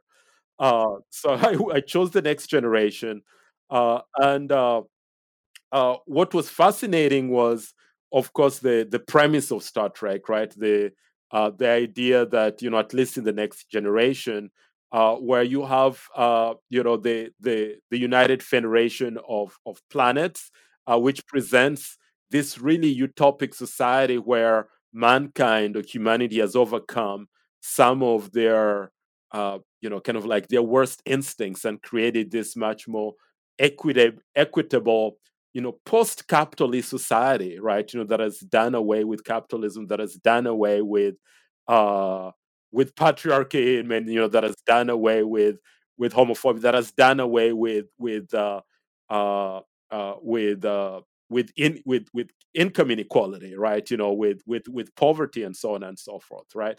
And you know so you have the vision of you know this is how an ideal society can look like you know? And it is when you know jean-luc picard and the others go uh, you know in various worlds that they encounter uh, other beings uh, in other planets uh, that uh, harken back to the way humanity used to be, right? Uh, the way they, you know, you know, so you have, you know, obviously the Cardassians and the, uh, you know, and the Klingons, you know, who, you know, they are more, you know, kind of like our warlike past, you know, you know, and you have the Ferengi, uh, you know, with reference to you know our more kind of like mercantile and and capitalist and you know greed is good and that part aspect of humanity. Uh, you know, so to discover alien subjects, right, is to is an exploration of of humanity as it exists today, uh, in juxtaposition to humanity as like what we could become, right? You know, so the world of the federation is always juxtaposed to uh, the backwardness of these people and their civilizations that look like what humanity used to be or what you know how they used to behave and so i said okay you know this this is an interesting premise right you know to to explore. Uh, and ob- obviously the the other aspect of, of, of star trek from a comparative perspective uh, is also uh, you know and, and from a post-colonial perspective is uh, uh, this idea of of encounter right? Encounter with difference encounter with aliens uh, you know when we're talking about multiculturalism but on an intergalactic kind of like uh, plane uh, and and so uh, you know what are some of the the politics of of cultural encounters you know? So we uh, you know you know where does the idea of the prime directive come from right? The idea that oh you know you you know you do no harm uh, you don't want to destabilize a different civilization you don't want to engage in their affairs you know you you know you want you know uh, you want to engage with them in a particular way right uh, so when my students let's say uh, would read episodes of star trek about cultural encounters in which the issue of the prime directive comes into play and then they would say okay you know so let's look at you know, Jean Luc Picard, you know, wrestling with this idea of the prime directive. And then let's look at these various colonial encounters with, uh, you know, Bartolome de las Casas, right, writing about the destruction of the Indies, right?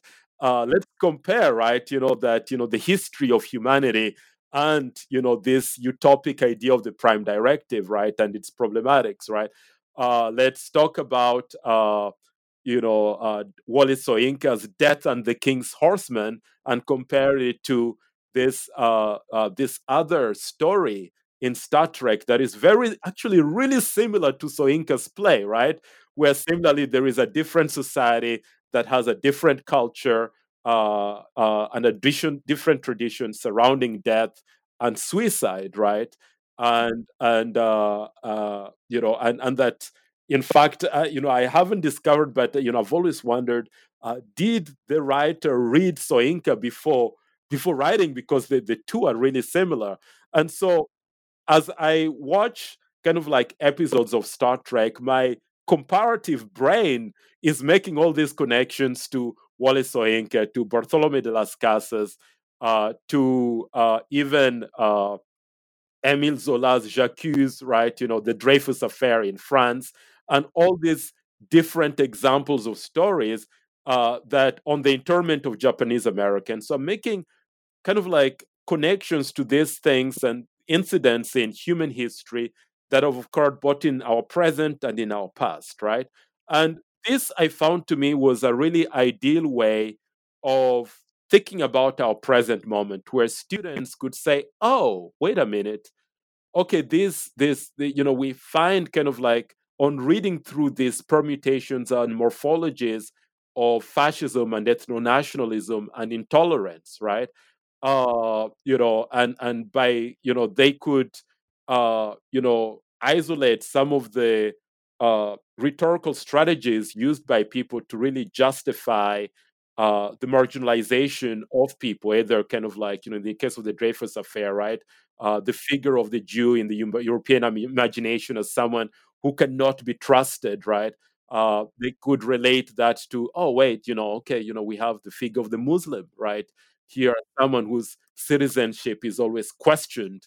Uh, you know, you have to have extreme vetting, right? You know, uh, and uh, uh, they could relate that to, oh my God, like, okay, at this point in time, you had Japanese Americans uh, who were interned, right? You know, uh, at this moment in history, and and so they could really begin to make these interesting connections uh, uh, uh, you know with these stories from star trek and kind of like the story for from star trek you know the the star trek stories kind of like really landed themselves really well to these kind of like comparative gestures uh, uh, where they, you know, uh, because you know, part of you know, at the end of each episode, you have Jean-Luc Picard kind of like giving a lesson and saying, you know, uh, uh, you know, well, you know, this is what the episode means, you know, for lack of a better word, and and and and and some of those lessons in each of those stories uh, as much as we also talked about the problematics between some of the visions of Star Trek, but some of those lessons were not just specific to one historical period, right? You know, so when we talked about the Dreyfus affair or the internment of Japanese Americans, we see the same rhetorical justifications for margin, marginalizing people. We identify some of the same patterns, right? Some of the same steps uh, being taken in order to scapegoat people who are different, right? And this allows them, uh, this changes it simply from, oh, let's look at what happened in the past, but also kind of like this gives them insights into what is happening in the present, right? And how we can more effectively arm ourselves in terms of engaging with uh, with with contemporary uh, iterations, right, of some of these really old things that seem, you know, seem to happen time and time and again in, uh, you know, in you know across national contexts and, and across historical periods. Yeah, uh, and so that's uh, that's how I taught uh, Star Trek from a comparative perspective to to deal with the aftermath of the the 2016 presidential election, uh, as uh, as we were all really absolutely terrified uh, about uh, about what was happening and sure, we're trying sure. to grapple and make sense. yeah ab- absolutely yeah. and i think um, trying to make sense of, of reality right it's actually a good phrase to use for for the immediate moment afterwards um, right? And um, i think obviously that that helped with the with the grounding but also helped in in trying to uh, you know understand also larger uh, periods of time, larger events, right, and and and the world as it was and as as is, and you know that that also uh, speaks, and you know we get to to the last memo um, speaks to the um, the the experiences that our students and ourselves have when we go abroad, right, like studying abroad and and also community engaging with the communities either when you study abroad or you know in your own um, you know in your own setting. So, um, in the last memo, uh, which is called Comparative Feminism and Social Justice, instrumentalizing the poetics of Assia Djebar's The Women, uh, Women in Pieces in experiential learning courses. And here, you know, we see some pathways that you develop for amplifying community engagement, but also for intellectually exploring the study abroad spaces. Um, and uh, I know, you know, with the pandemic and everything that has been uh, revisited, right? Like what actually it meant. Um, but you know, at the time um, uh, when when um, you know, I, I, guess the book was in the making, right? Study abroad was also different.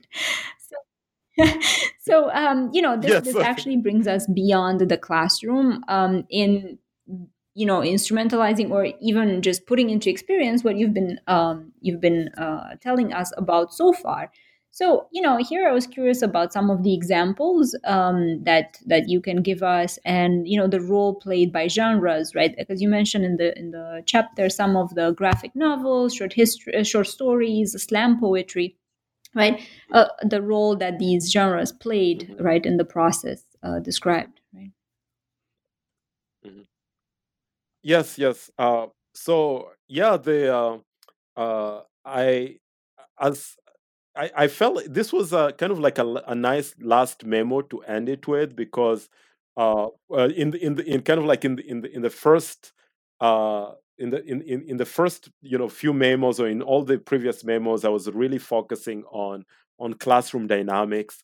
Uh, but of course I, I I wanted to just uh, you know also argue that that uh, when we talk about pedagogy you know first of all uh, my i mean the impetus for this project has always been not to see the classroom as this kind of like hermetically sealed space right? That exists in isolation from the community and that's what i did with syllabusing that's what i did by talking about uh, uh, delivery networks and, and the communities where my students belong to and the larger Appalachian setting uh, and so the extension of that is also, well, you know, once we've identified and and talked about many of these, uh, you know, and uh, many of these these issues and and, and historicized them, uh, we've talked about internationalism and so on and so forth, uh, how do we uh, how do we engage with them outside of the classroom? How do we use that to make sense of things that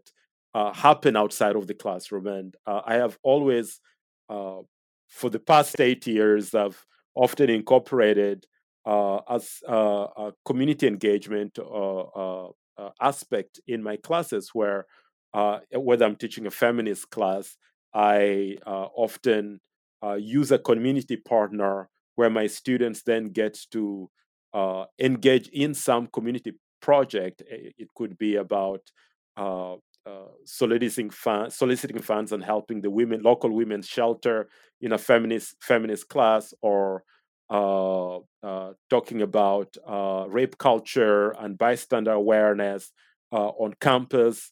but basically, taking what they've read and in an attempt to solve real world well, I hate the term real world problem, you know, in, in terms of the way it's being used, but in an attempt to solve problems that exist uh, uh, in the world and in the communities that that that really uh, that, that that's that surround them, uh, and so that is that's where uh, that's that's that's what this uh, this this chapter is about, and the chapter kind of begins with with this really short story called The Women in Pieces by Assia Djebar, uh, which uh, it basically is a reworking of the 1001 Nights, uh, where there is, uh, it was, it's uh, takes place during the Algerian Civil War, and there is a teacher uh, that is kind of like teaching the Nights, the Arabian Nights, to her students. And she's teaching in the classroom about this tale about this woman uh, who ends up, uh, you know, because of her jealous husband being uh, cut up into pieces. And then, as she's talking about, kind of like as the classroom grapples with the feminist message uh, in this particular short story, uh, then guards suddenly come out, right? You know, come into the classroom and uh, decides to kill the teacher and actually kind of like behead her. And so the teacher herself uh, in Assia Djebar's short story becomes the woman in pieces, right? And there is a parallel, just like you know when Scheherazade, right, uh, uh, you know, uh, tells her tales repeatedly night after night in order to keep herself alive. Uh, there are often parallels between the stories that she's, she tells and her own predicament in this context. You know, there's a parallel between uh, the stories that the students are studying in class uh, and the predicament in the classroom, which is the violence that exists outside of the classroom, comes burging in, right? You know, and the students all of a sudden feel like, oh, wow, it's like the villains from this work of fiction that we've written have suddenly kind of like come alive. And and they are part of our classroom. They are there in flesh killing our teacher right uh, and you know just speaking about covid you know uh, there there've been times where we tend to think about uh, once again our classrooms as this uh, heterotopic space, right, in between uh, adulthood and childhood, right, where students uh, get to be nurtured, get to grow intellectually, that is semi disconnected from the quote unquote real world, right, and then COVID happens, uh, and that separation, right, uh, is no longer maintained, right? You know, when students have to exit their dorms and go back home, right, and they're kind of like zooming in from their homes, right? You know, when COVID first appeared, right? They're back home and they're zooming in from their dorm. They're not their dorms, but some of them are back home. Uh, and all of a sudden you notice, oh, you know, uh, this person uh, is zooming in from a mansion, from what I can see in the background, right?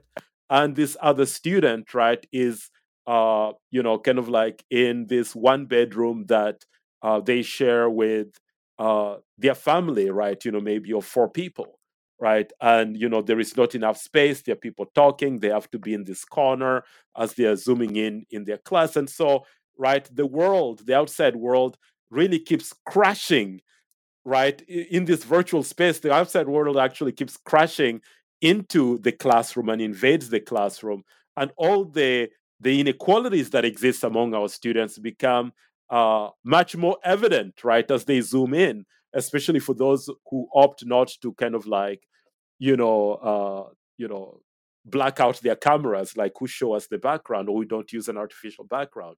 Uh, and so this reminded me when this was happening, and it reminded me of also Assia Djebar and and oh my, you know that you know the classroom is never this hermetically sealed space. That the violence that exists outside uh, often comes crashing into and bearing on, uh, in one way or another, on on our students and how they engage with our text. And so, uh, part of uh, uh, what this chapter focuses on is in the same way that the students in uh, uh, Assia Djebar's short story uh, basically felt like those characters from the works of fiction they were reading was coming alive, were coming alive and and and really manifesting themselves in the in, in, in flesh in the classroom. When my students go in community engagement projects and let's say they read uh, a poem from audre lorde or they read uh, uh, one of audre lorde's essays or they read uh, uh, any of the short stories that i may ascribe or any of the works of fiction or uh, and so long essays that they take that even the characters in these works of fiction that they take the concepts and the stories that they read and they allow these stories to live on through them and to enable them to make sense of the world that they encounter outside of the classroom as they engage in their community projects as they tackle inequalities and and uh, you know as as they attempt to make sense right of of the complexity of structures of violence and oppression that exist outside uh, and say, hey, you know, I noticed that this novel tackled ABCD uh, and, and, and in interesting ways. You know, I noticed that, you know, uh, Beloved, Beloved tackled this subject, or The Bluest Eye tackled this subject in this way.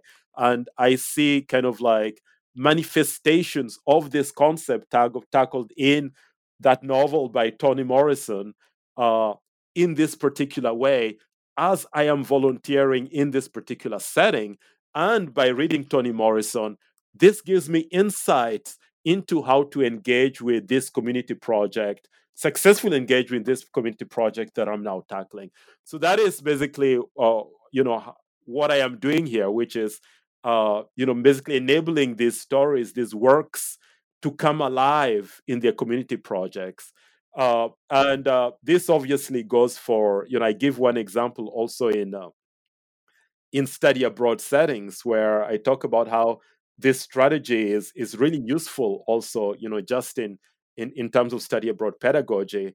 Uh, a, a couple of years ago, when before COVID nineteen seems like ages, uh, when uh, I taught a, a, class in Paris called uh, uh, French Hip Hop and Citizenship through the uh, the Kentucky Institute for International Studies, and it was a five week course entirely on place in Paris.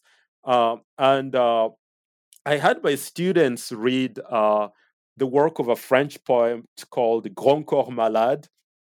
And he's, he's a slum poet who often thinks about uh, the immigrant populated and often marginalized communities in the French banlieue or the French suburbs, uh, where you have the uh, poly in incidences of police brutality, uh, the highest rates of unemployment, and so on and so forth, uh, and also where hip hop culture has really proliferated in significant ways. And so, in in in in in in that poem, uh, Grand Corps Malade acts as a tour guide. He says, "Let me show you my Saint Denis, the Saint Denis that I know, right? Uh, with all its complexity, its good, its bad sides, its excitements. Let me talk about the people who live there, but not just talk about, but really humanize them in their complexity and the diverse cultural tapestry that they represent as as part and parcel of uh, of, of of of of Frenchness, right? Of of this multicultural idea of what it means to be a French citizen.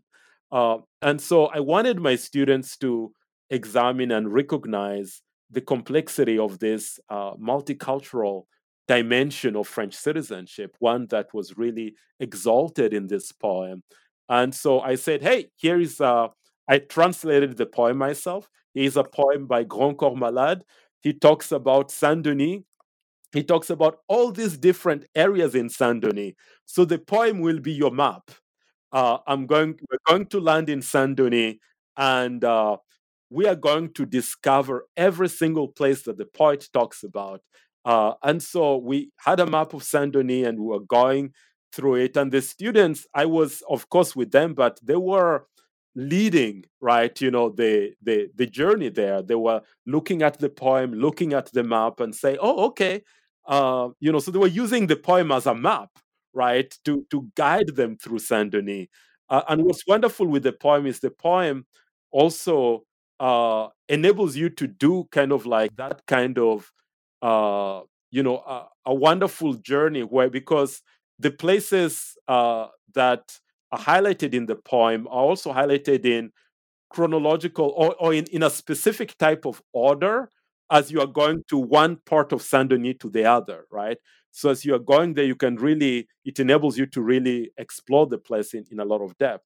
Uh, and so my students were using the poem to discover multicultural Saint Denis and, uh, you know, Le Marché, de, Le Marché de Saint Denis and, and all these different other places uh, the stores where you have uh, Zouk music playing and and the uh, you know the uh, uh, you know halal halal fried chicken store and all these different you know uh, you know all the different places that exist in Saint Denis, um, and they uh, they also had to really pay attention to the poem because there is one place in Saint Denis called I think La Place du Caquet where there are a lot of cell phone thieves.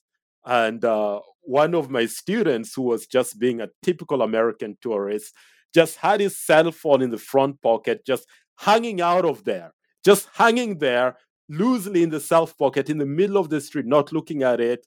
I'm like, why you? I, I, anyway, and I had warned them about it. We had had like uh, training about, you know, uh, watch your belongings, watch your wallet, but anyway, in the poem, the poet Grand Corps Malade warns about La Place du Caquet and says, Be careful at the Place du Caquet.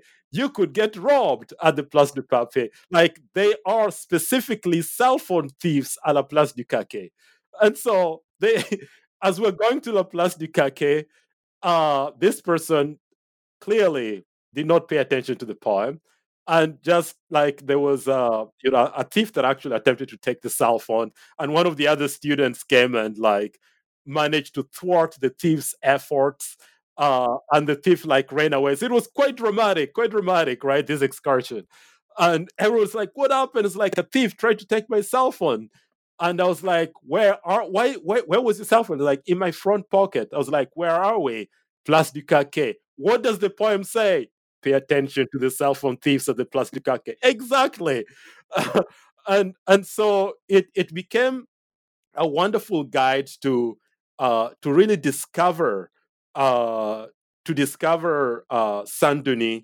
But I think one of the most most important thing is that it is through that poem that they could also begin in ways that uh, uh, a typical tourist might not be aware of the poem also marked the passage of time because the poem was lit, written 10 years earlier. So they could say, oh, okay, so these are the changes that, are, that have taken place. So there's a place in the poem called Le Café Culturel, uh, where the, you know, you have slam poets, you have breakdancing, you have all these different things going on, uh, these community cultural events from the community that take place there. And we went to discover the Café Culturel, and it had now become a creperie, right, where people were just selling crepe. And they're like, oh my God, what happened to the Café Culturel? And as we kind of like dug into it, and uh, we were joined by a slam poet from Saint Denis called uh, Ami Karim. And Ami Karim was like, this is part of the process of gentrification. Many of the things that you see in the poem are not there because there is a gentrification process going on where rent is so expensive in uh, the center of Paris itself uh, that now you have middle class Parisians wanting to come to Saint Denis uh, and displacing other people uh, uh, because they, they, they, find rent more affordable, which obviously, you know, so there's a process of gentrification and displacement that's going on. And so, you know, you through that juxtaposition between the world described in the poem, that world kind of like, which is a snapshot, right? An ephemeral snapshot of a moment captured in time 10 years ago, you can clearly mark the passage of time and the politics of what has changed in that community, right? Uh, and now people are attempting to fight back that the gentrification that is going on. Uh, and so it it it uh, I think the poem is not just a, a, a map that guides them in Saint Denis, but also a way that enables them to uh, historicize the area in in ways that uh, they could not if they were just tourists, right? And so they live through the poem. They use the poem as guides. And so that's the other example that that that I use in this final memo, which is looking at how these comparative methods then get to extend beyond uh, basically beyond the borders of the classroom uh, uh, and and apply to either community engagement or study abroad. Sure, sure, sure. That sounded like a great trip, and actually, I'm to check out the poem as well after the interview. it, it's it's actually great. And um, you know, I, I know I've I've taken a lot of your time, so I'm going to ask you about the conclusions. Um, but more um, because the conclusions bring us to the present institutional context you are in, and you know it uh, it has its own struggles and its own reckoning with the past, right? The the institution itself. So you know, I, I was curious about the the possibilities that this a new context um, where where you started a new job at offers for the strategies and the lessons that you delineated in the memos and worked through um, at uh, the, the, the, the other institution, right? Yes, yes, uh, yes. So in my uh, my conclusion, yes, uh, uh I I uh, I talk about being in in my new institution. I uh, I work at Xavier University now, and so after spending eight years at Shawnee State, I I I left uh, Shawnee uh, and, and to, to, start working at Xavier University, uh, which has obviously its its own context, its own history. Right, Cincinnati is different from Portsmouth, Ohio, with its own history, uh, its own cultural traditions, and so on and so forth. Uh, and uh, part of what I'm trying to do is exploring how how I can capitalize on really the rich history and cultural Cincinnati and do the the same kind of like structures of syllabusing that I did for for eight years in in in in, in that Appalachian context, right in uh, in in Portsmouth, Ohio, uh, and uh, uh, part of uh, uh, what I reiterate once again in my in my conclusion is really making our places within the institutions that we occupy be much more visible because I, I think uh, you know that's that's what you know what uh, basically my role as a critic is not just to in an abstract way uh, take a book take a kenyan novel and analyze it uh, from this perspective uh, but also talk about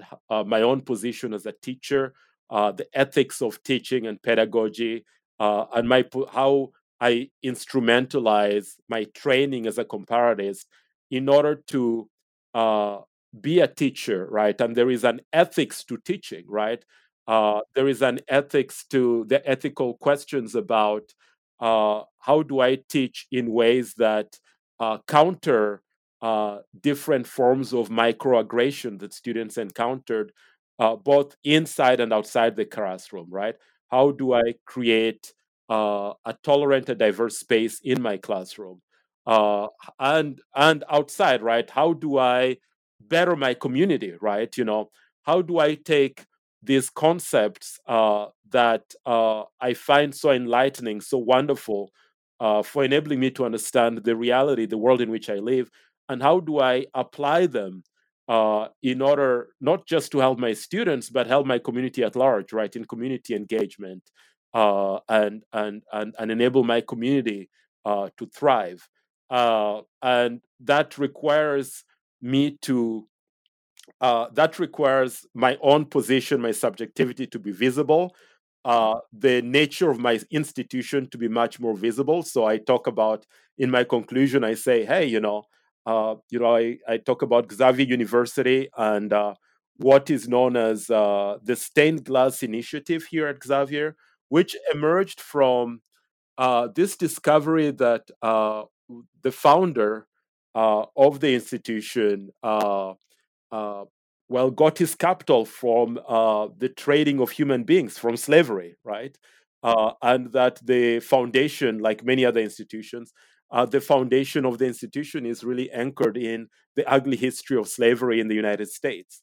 Uh, and uh, uh and and so how do we uh, and so part of what my new project is about or what my uh, you know you know this is part of my new institutional reality right is is contending with that history of the institution and using that history in order to find ways of uh, thinking about my discipline, right? Of in order to find ways about applying, right? You know, uh, some of the values that I have: equality, social justice, and so on and so forth, in and outside of the classroom, uh, and engaging productively with uh, not just immediate members of the university community, but also uh, uh, the Cincinnati community and the community that surrounds the university as well.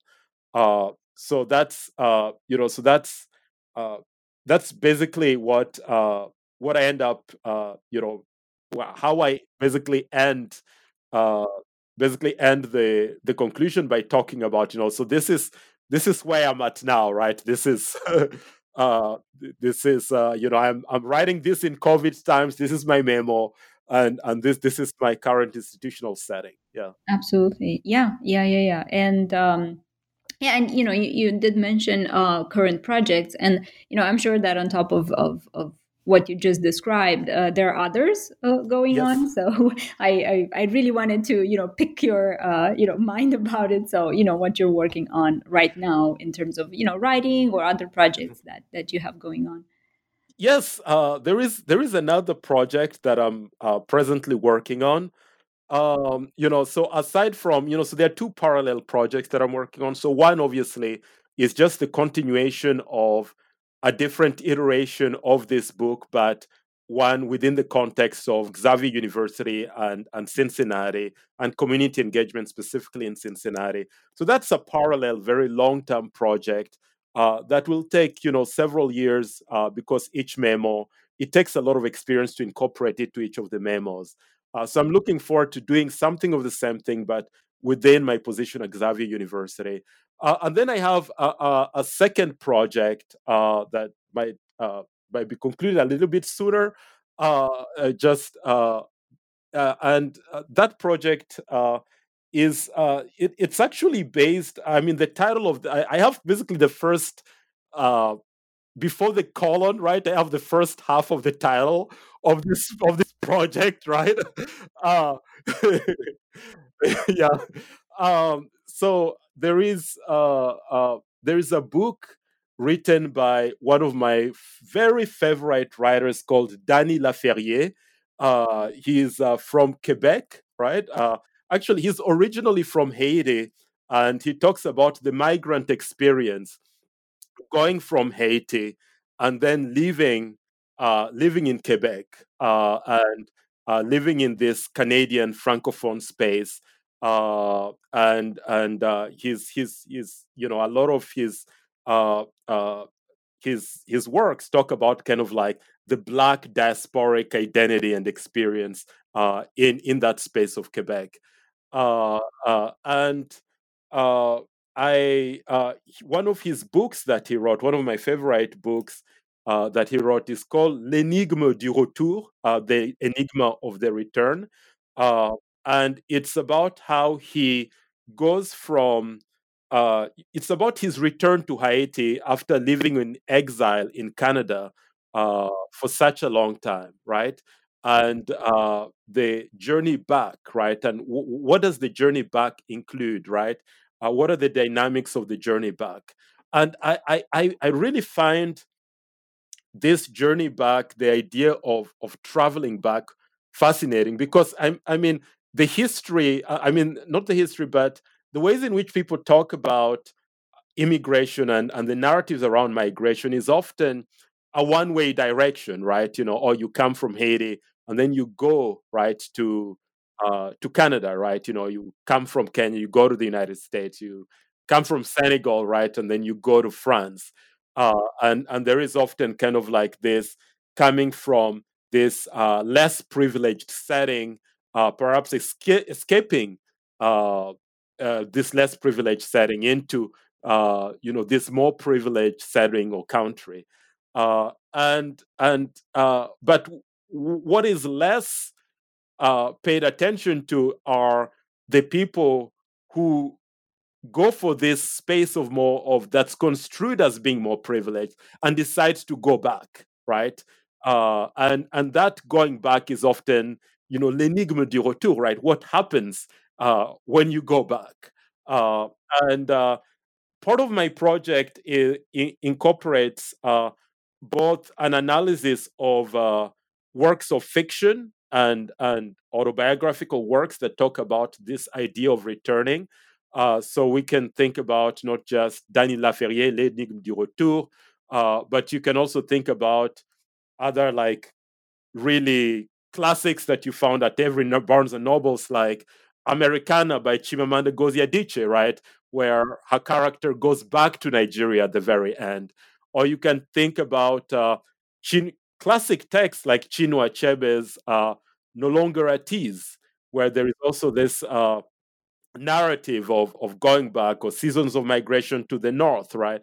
Or uh, this, so this this uh, these stories, these works of fiction uh, that that that talk about the cultural politics of going back.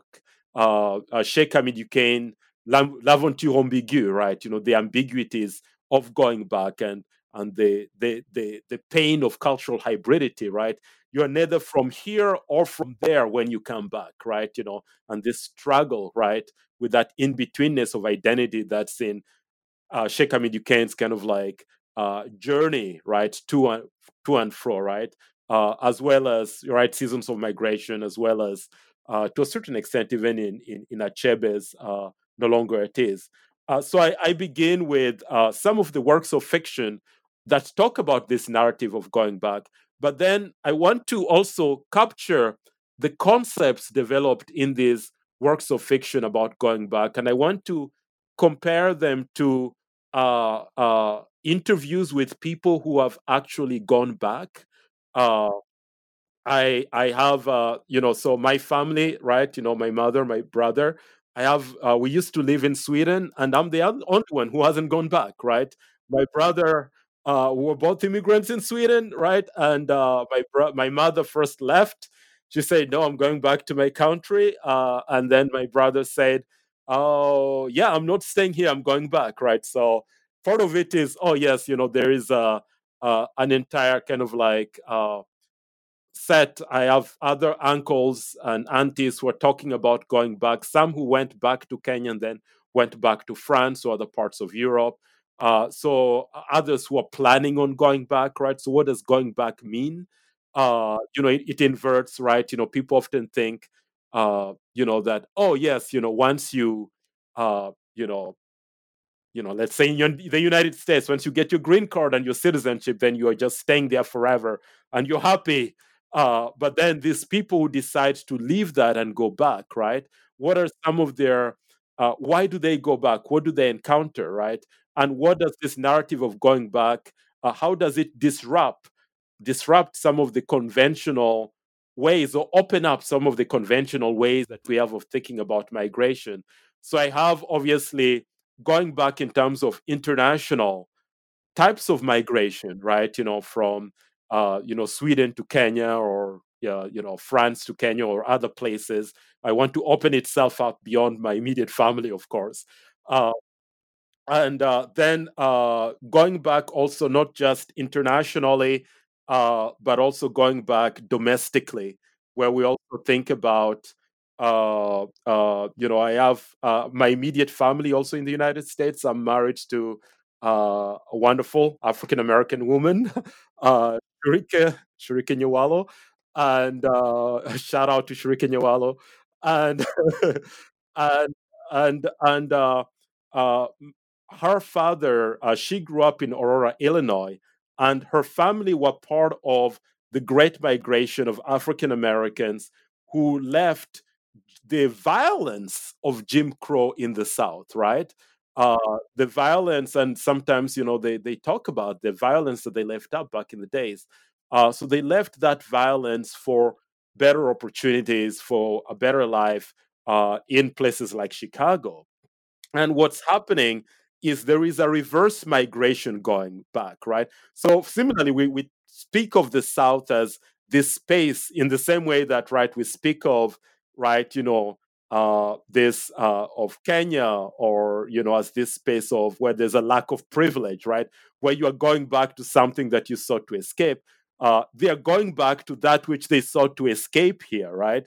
They're going back to Mississippi, like they just built this fantastic ranch, right? And this uh, much bigger, you know, house with uh, their wonderful pension, right, from uh, the work after retirement from the work they did uh, in the suburbs of Chicago, in Aurora, Illinois. And it is not just my in laws, but a- an entire set of many of their friends that had migrated from the South going back, right? So they're going back to this place that's often seen as more racist, more backward, uh, less progressive, uh, and and you know why would you want to go back there? And they decide to go back, and I find you know just once again, you know, in my my my comparatist mind like begins to think you know about these things. You know, when I talk to my family who've gone back to Kenya, and then I talk to my in-laws from Mississippi uh, who've gone back to Mississippi. And then when I talk to my Appalachian friends who left Appalachia as the thing to do, right? Where Appalachia is this place they wanted to, es- that, you know, they were expected to escape from, and then came back and they were like, no, no, no, I think I prefer to live in Appalachia. I went out, I saw what was outside of Appalachia. Now I'm coming back to Portsmouth, Ohio, right? So once again, this narrative of going back. Uh, I want to uh, l'énigme du retour, right? The enigma of return. So I want to explore this idea of going back either across national context or within a given nation, either in the United States or elsewhere. Uh, you know, from a place of a lack of privilege to a place of privilege, and then going back to this place that's considered less privileged, uh, in order to get insights uh, about that through both interviews as well as works of fiction that that tackle these concepts. Uh, so that is that is basically my uh, my my my new project that uh, that I should be that I, that I think about working on. Yeah, absolutely. And I mean, uh, I'm saying absolutely in the sense of yes, please work on it. It's fascinating, and uh, I'm looking forward to reading it and you know interviewing you. Uh, about it in the future. Um, I want to thank you very much for for talking to us today, and I'm really looking forward to to the next uh, next interview. Oh, thank you very much. Yeah, thanks.